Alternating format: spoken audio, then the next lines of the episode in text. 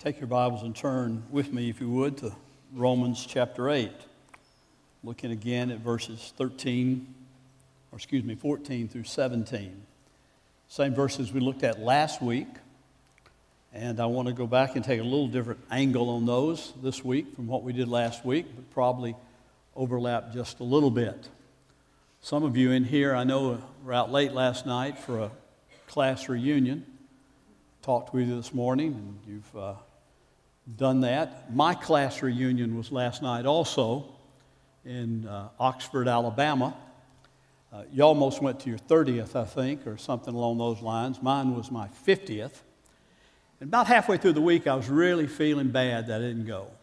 I really was. I, I thought, I, was, I could see friends I haven't seen in years, some of them probably in 50 years, many of them in 30 years.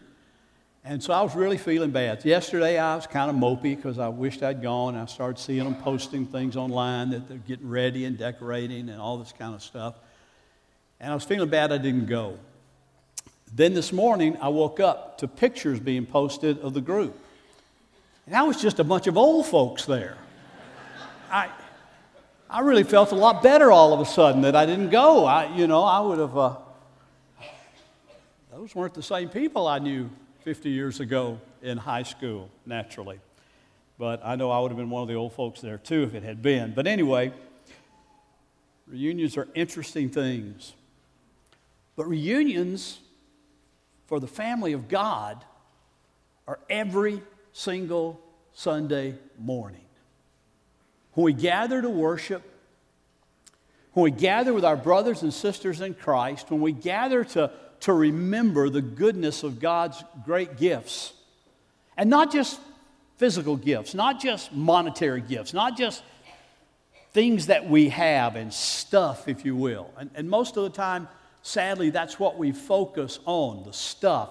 But we gather together to thank God for what Paul said to the Ephesian Christians that God has blessed us with every blessing in the heavenlies, in the heavenly places. That that, that blessing really is Christ Jesus Himself. It really is our focus upon Him. And I, as I sang these songs with you this morning, that's part of the reunion, singing the songs about our faith. I, I, I recognize we sang that, The Great I Am. I'm going to mention that in the sermon this morning. I thought, well, that's a great precursor to what I want to say about the great I am that we're going to worship this morning. When we sang together, The Lord is my salvation, I, I honestly stood there, and as I sang that, I don't know if you could see me or not, but I had hand gestures going. I thought, I could just get up and preach those lyrics.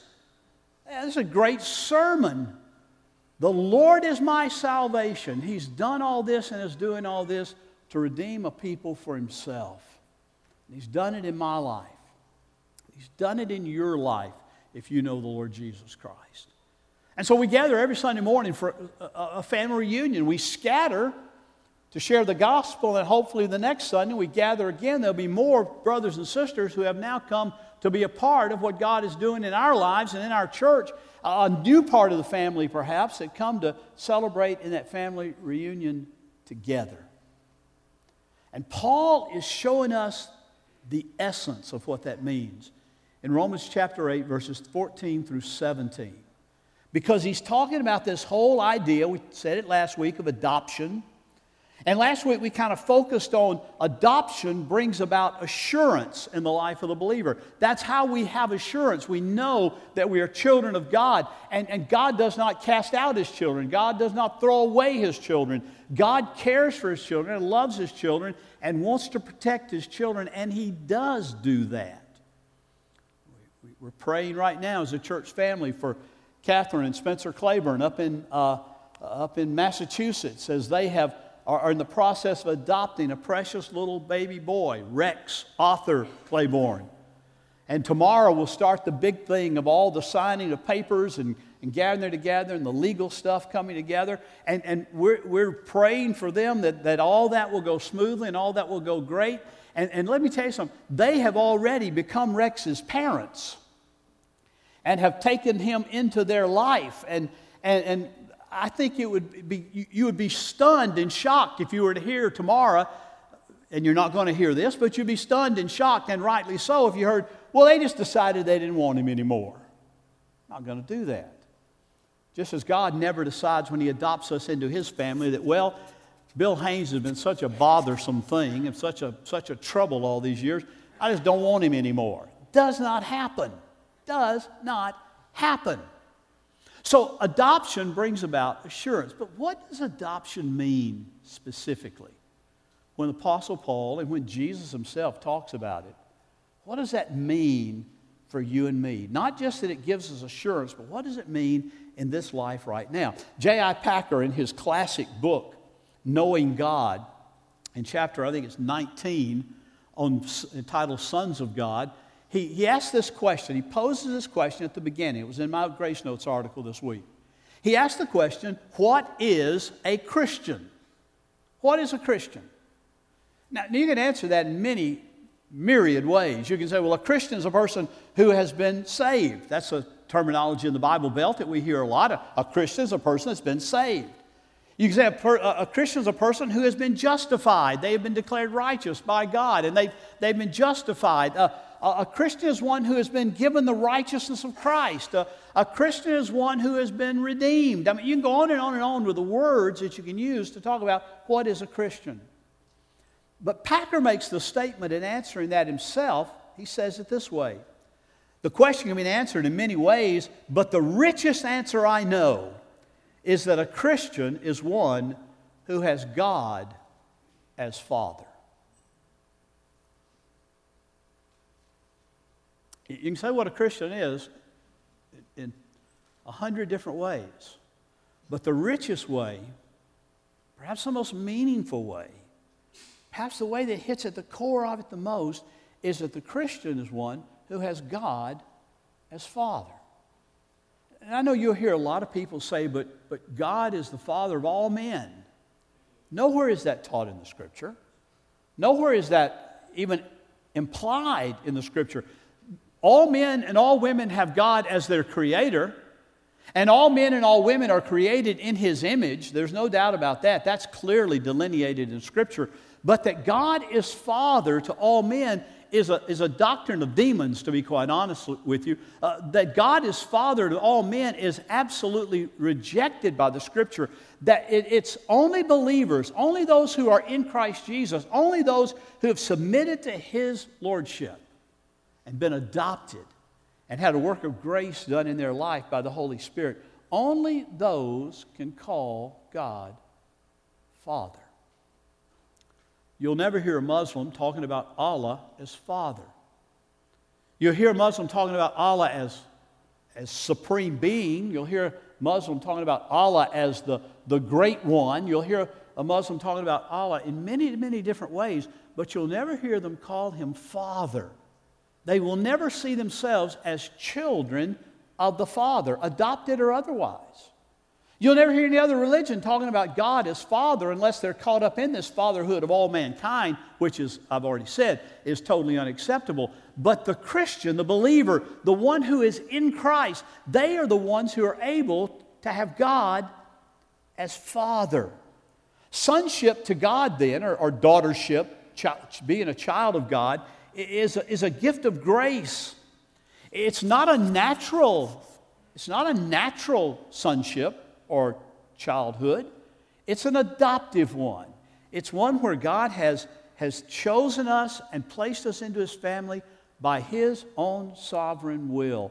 Just as, as Rex will be a part of, of Catherine and, and, and Spencer's family by their will, by their choice, by their decision. They didn't have to do it. Rex had no claim to right of being a part of their family. And we had no claim to right of being a part of the family of God. It's a gift of grace, and the New Testament explicitly pictures it that way. So, our understanding of Christianity, our understanding of what the Christian faith is all about, will never be fully understood. It will never be better within our grasp than is our grasp of this concept of adoption.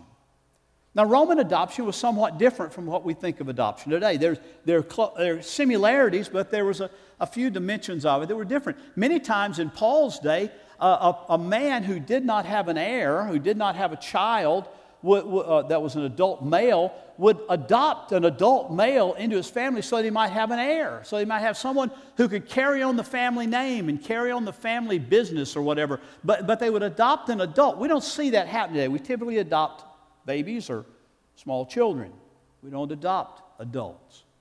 But there's another dimension of, of law in Paul's day that was in the Roman law that was so clear that Paul is wanting us to understand here. And that is once a person was adopted into your family, you could not, under any circumstances, disown that person. You made the volitional choice to bring them into your family. They weren't born there. And so, no matter how bad they get, no matter how bad they treat you, no matter how ugly they get, you cannot disown them in, in Paul's day. They were a part of the family for eternity. Your natural born child might sadden you and might embarrass you, might even rebel against you. And for your natural born child in Paul's day, you could say, I'm cutting you off, or I'm cutting you out of the will in the modern vernacular. That could happen with a natural born child. That could not happen with an adoptive child. And so I think when Paul chooses the idea of talking about adoption, he wants to understand the finality of it. He wants us to understand the permanency of it. He wants us to understand that it is something that is not for a season, it is for all of eternity. That's why Jesus said, you know, if, if you're in me and I'm in the Father and we're protecting you, no one can snatch you out of my hands, and God will never cast you out, and I will never cast you out. You are mine for eternity. So we have God as Father to all those who believe. In the Old Testament, we sang about it this morning, God gave his people a covenant name by which they would speak of him and call upon him in prayer. The, the covenant name was Yahweh, or sometimes translated in modern translations, Jehovah. The, the, the, the idea is, and the word Yahweh literally means I am. He, he is the Lord. In your Bible, if you see it translated, if you know Yahweh is being translated, if you see the Lord, and Lord is in all capital letters, all small capital letters. That's Yahweh being translated. That was the covenant name of God. And he was saying, I am. He was announcing to the world that I am who I am. I am the great I am, like we sang about this morning. The one who is completely and consistently himself, the one who never changes. It's not I was like this and someday I may be like this. It is I am the great I am. I am consistent in my nature. I am the same yesterday, today, and forever. And the same is said of Jesus by the writer of Hebrews. He is the same yesterday, today, and forever. And so you have in that covenant name this consistency of the nature of God. And, but now, that, that's sort of in a progression understanding of the, of the beauty of, of God's dealing with his people he, he showed himself as the great I am, which is still very true. But now, in the New Testament explanation of God, and even in Jesus' statement, as I had Pastor Ricky read this morning in our Hearing the Word, when he, he used the Lord's Prayer, as we call it, it's really the disciples' prayer. Jesus doesn't have to pray that because he asked for forgiveness of sin. But, but he's giving that as a model prayer for you and me, the disciples, to pray consistently in this manner. And he starts out at the very beginning, he said, Pray in this manner, Our Father who is in heaven. Hallowed or holy, worshiped, awesome be your name. That, that's what Jesus is saying to us. We, we start our prayers by acknowledging as believers, acknowledging as disciples of Jesus that He is our Father. He's our Father. And God has not left us eh, eh, to kind of guess what that means. I've heard people say throughout uh, the years of my pastoring and, and, and make statements like, well, I can't really grasp the fatherhood of God because I had a lousy father. Or with other people saying that they really can't understand Christianity very well because, you know, their father was abusive or their father was absent. They never had a father around. And so, so they struggle with this idea of the fatherhood of God because they don't have someone uh, horizontally to relate to, to relate to God. Forgive me for putting it this way, but that's just plain silly. God hasn't left us to try to guess what his fatherhood is about, by causing us or telling us to look for analogies of a human father. He doesn't say, now look to your father and you'll understand who God is. No, God says, this is who I am and this is how I am. If your earthly father doesn't live up to that and doesn't show that and doesn't present that, that's not your problem and that's not God's problem. That's his problem. But you can know God as Father. You can adore God as Father. You can experience God's love as Father, whether you had a good or a bad or an indifferent father on this earth. They are not contingent on one another. Understand that. Because God has said, This is what I am like as a father. You don't need human fatherhood to be good or, or perfect or, or even fair to understand this. In John's gospel, Jesus talks a lot about the fatherhood of God in relationship to himself. And in doing that, he, he, he talks about sonship. And, and, and then John writes that. And then John, in his first epistle, talks a lot about our relationship. Based on what he talked about with Jesus in his gospel, he talks about our relationship to God as, as sons, as children of God in this life. He, he says several things. He says, first of all, that, in 1 John 3 1, let's just turn over to 1 John for a minute because it's important. I think you see this. I know the sermon's on Romans 8, but there's some parallel stuff here you need to see. In 1 John 3 1, John writes, See what kind of love the Father has given us, that we should be called children of God. And so we are. The reason why the world does not know us is that they did not know Him. John is saying there, understand this, believers. The supreme gift of God's love is His adopting you into His family. You want to know what the love of God is like? Understand this. He loved you so much that He adopted you, He made you a part of His family. We are called the children of God, John says that demonstrates the kind of love the Father has given to us. It's love to the Father. If you look back in 2:15, he says, "Do not love the world or the things of the world. If anyone loves the world, the love of the Father is not in him." So there's, there's a different love there. Now I realized one of our songs this morning, I caught that, so think about this verse. It says, Help me to love the world and what was the other phrase? And hate the darkness. Yeah, love the world and hate the darkness. When, when, when that song's talking about loving the world, it's not talking about this kind of loving the world and being, in, uh, and being of the world and adapting the world's ways. It's talking about loving the world who is outside of Christ with a love for the gospel, to share the gospel with them. We talk about that song, you know, across the ages and, and uh, uh, for the cause that we, we take the gospel out. That's how we love the world by taking the gospel to them. That's why a, a, team is going to Montreal at the end of this week to, to share the gospel there in a, in a dark city, in a city that needs to know Christ, just like Somerset does. And we're called to do that. We share his love. But, but the love of the Father has been demonstrated and has filled us in such a way that we love him. Or, or, or chapter 5, verses 1 through, uh, through 3 in that same book. Everyone who believes that Jesus is the Christ has been born of God. And everyone who loves the Father loves whoever has been born of him. By this we know that we love the children we love the children of God when we love God and obey his commandments. For this is the love of God that we keep his commandments and his commandments are not burdensome. John says, listen, understand this, just as what Paul is saying that the way we demonstrate that we have the love of the Father and that we love God is that we love one another within the body of Christ, that we care about one another, that we minister to one another, and we build one another up in a consistent and a real way. John also tells us all through this little epistle that to love one's Christian brothers and sisters is absolute evidence of the love of God. And I can read you other verses, but I won't right now. And, and so we see that the real ethic that we live by is fellowship with God as Father and having privileges as children of God. The privilege of being in Him. Paul will talk about that as being an heir with Him. We see Jesus and we see His glory and we become more like Him. That, that's what John is talking about in 3 3 when he says in, in that verse, he says, And everyone who thus hopes in him purifies himself as he is pure. That is when our hope and trust is in Christ, when our adoption has been secure and is secure, and we know we belong to him, there's a purity that takes place, and we become more like Christ. It's a glorious thing.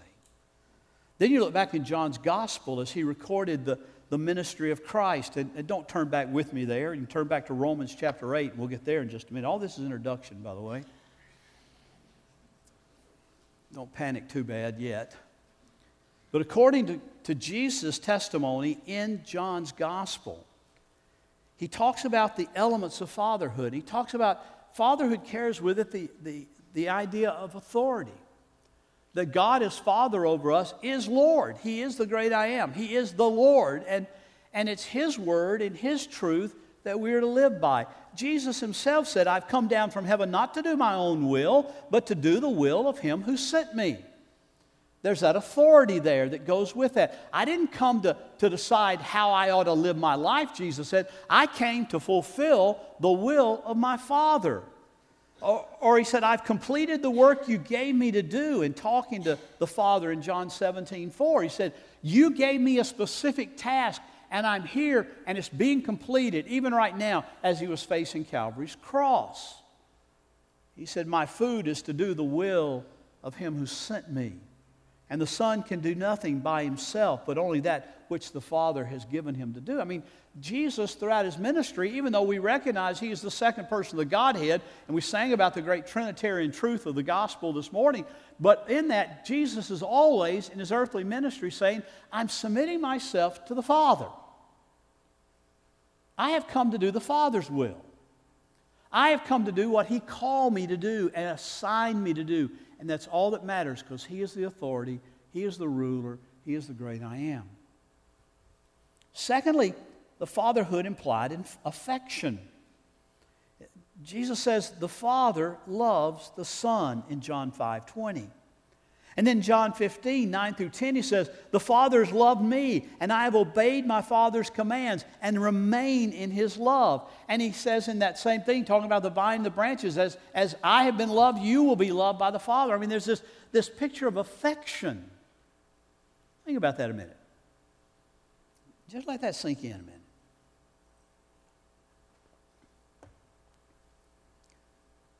God does not have this some kind of generalized love where we say, oh, yeah, we know God's love. Yeah, we know God loves. We know the scripture says God is love. And there's this sort of general thing. If you are in Christ, the affection of God has been placed upon your life. He loves you. He adopted you. You belong to Him. And He loves you. And the love of God is a binding thing that will never, ever come to a cessation. It will never end, no matter what. The fatherhood of God also implies fellowship. In John 16, Jesus said, I'm not alone, for my Father is with me. You know, the old, the old heresy of people that have taught, you know, eh, eh, God created the world and God created people in the world because God needed somebody to love is ridiculous. That God needed us for fellowship with Him. He needed to have us so that He could have something to love. No, no. The scripture makes it clear that there is perfect love and perfect fellowship and perfect unity in the Trinitarian God. The Father loves the Son and the Spirit, and the Spirit loves the Son and the Father, and, and there's this perfect fellowship. And Jesus said, even on the earth where I am suffering and going through all sorts of agony for the sins of my people, the Father loves the Son. And he goes on in verse 15 says, the, uh, uh, uh excuse me, in, in verse 8 he says, The one who sent me is with me. He has not left me alone, for I always do what pleases Him. It's the idea of fellowship. It's a picture of fellowship between the Son on the earth and His Father, His natural Father, if you will. It also implies that the Son will one day be honored. Jesus said to, in verse 17, 1, that God wills to exalt his Son. Father, glorify your Son. In, in chapter 5, he says, The Father has entrusted all judgment to the Son, that all may honor the Son just as they honor the Father. So, this idea of authority and affection and fellowship and honor is what Jesus understands from his Father. But hear me as I say this, and we're going to look at Paul, what he's saying here. All of this extends to God's adoptive children. You are under his authority as his child, you are under his affection as his child.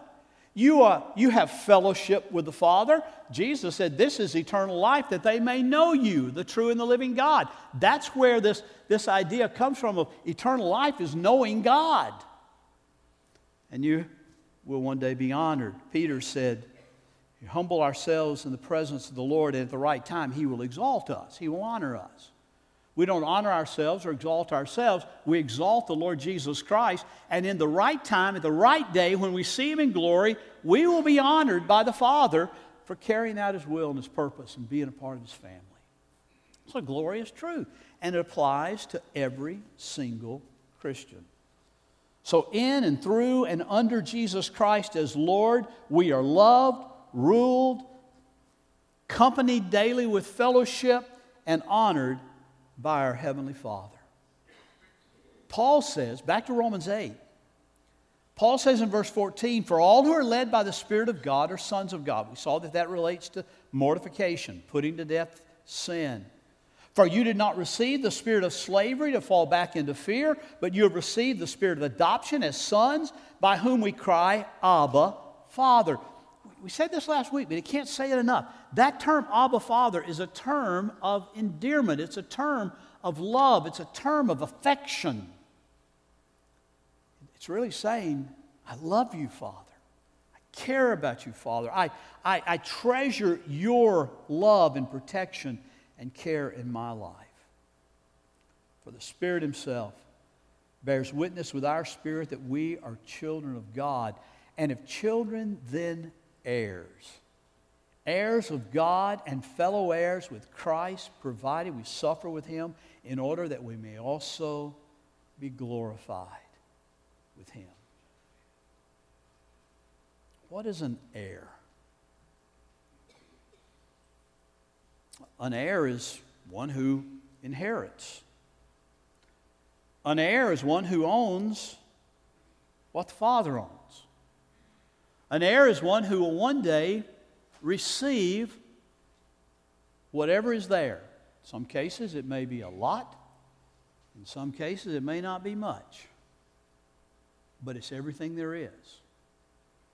And when Paul chooses to use that terminology to say, listen, if we are his children, we are heirs, and we are joint heirs with Jesus Christ, we know that Jesus has everything that belongs to the Father, don't we? Don't we? Yeah, thank you. Nod some heads. We, we know that Jesus has everything that belongs to the Father. It is totally His, completely His, rightfully so. But Paul says we who are adopted into His family are heirs of God, joint heirs with Jesus Christ. Now, I know that most of the time, most of the time, we tend in our day to look at that totally eschatological. I had to throw one big word on you this morning. Eschatological, end of time type stuff. We, we know that we always think about, well, yes, I'll be a, I'm an heir with a joint heir with Christ. I'm an heir of God. He's my Father. And one day, when I leave this body and enter into His presence, I will go there and I will inherit glory. And that's absolutely true. But Paul to the Galatians talked about when we are in grace, when we are in Christ, the law, which was our schoolmaster, our, our tutor, the law was our tutor to point us to Christ, but when we're in Christ, we have become children in the household and heirs right now of what the Father has. You see, it's what the Holy Spirit does. That's why the Holy Spirit is so important in this whole equation. And, and that's why Paul in chapter 8 makes it the, the chapter about the Holy Spirit, if you will.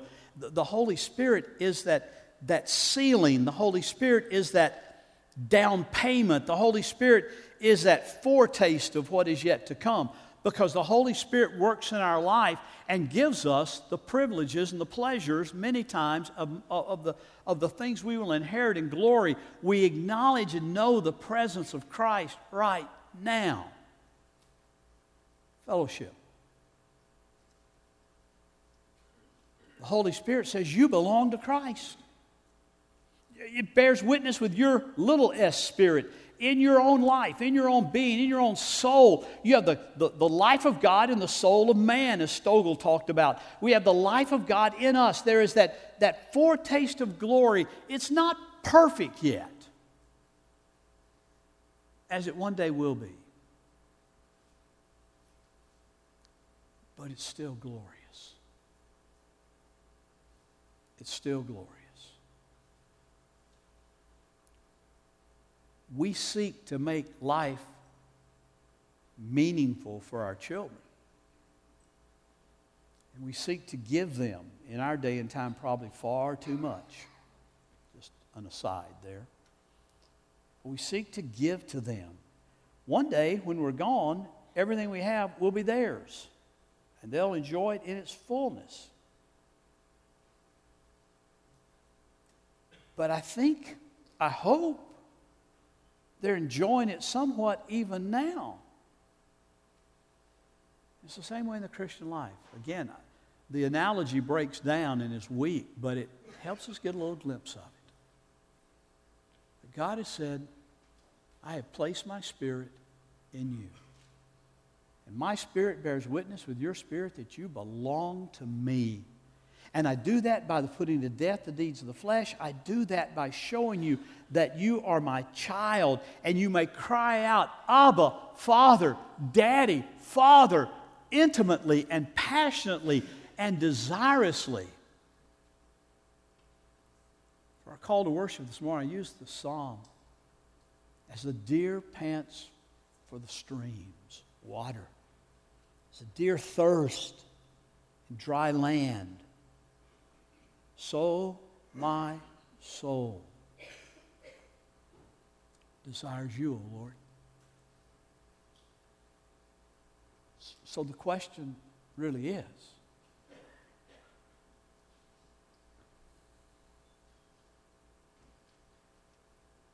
Is that your desire? That will be, understand this, that will be the desire of a child of God that's not your desire, then as Paul encourages us over and over, time to time, uh, time after time in his letters, examine yourself. But know that this idea of adoption brings us into a point of wanting him. It's a family idea, conceived in terms of love, viewing God as Father, and wanting to be in the presence of the Father, to glean from the Father and grow in the Father. That's what the Spirit does in life. As a matter of fact, adoption shows us the totality of the Christian life when we submit to Him. When we submit to Him. Let's pray.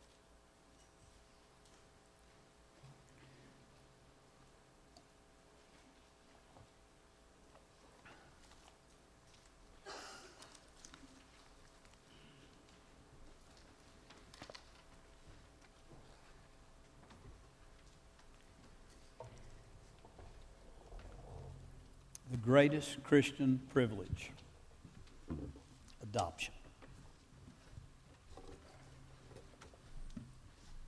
Justification is good, it forgives our sins, it gives us His righteousness to our account. Glorification will be glorious. Sanctification is progressive and strengthening in our life, and that's good, but that's even contingent upon adoption.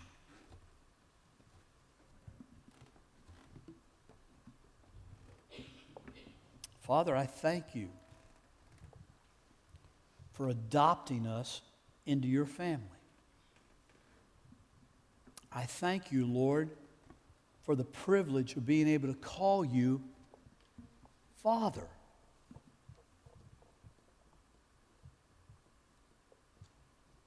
And, I know I, I address you sometimes as merciful God and Almighty God and Creator God and, and all that you are.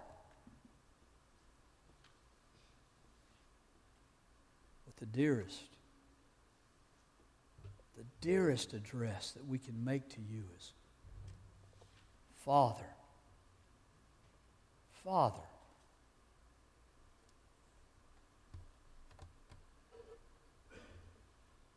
And Lord, we know that you are a fierce protector of your family. No one can snatch your children out of your hand, out of your family. And Lord, even as we read in the news this week of celebrity preachers saying they no longer are Christian. That could probably be said without the no longer statement.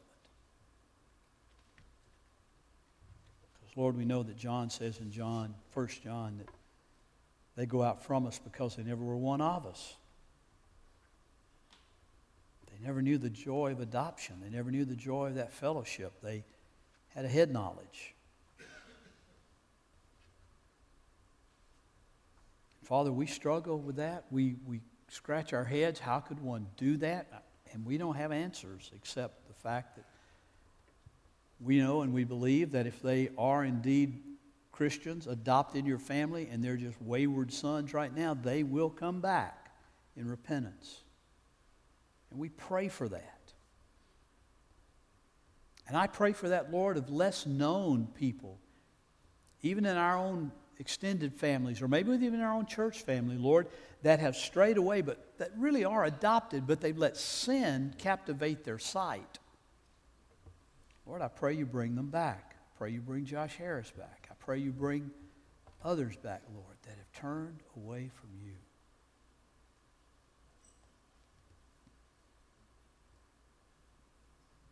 Father, I pray you assure us of our adoption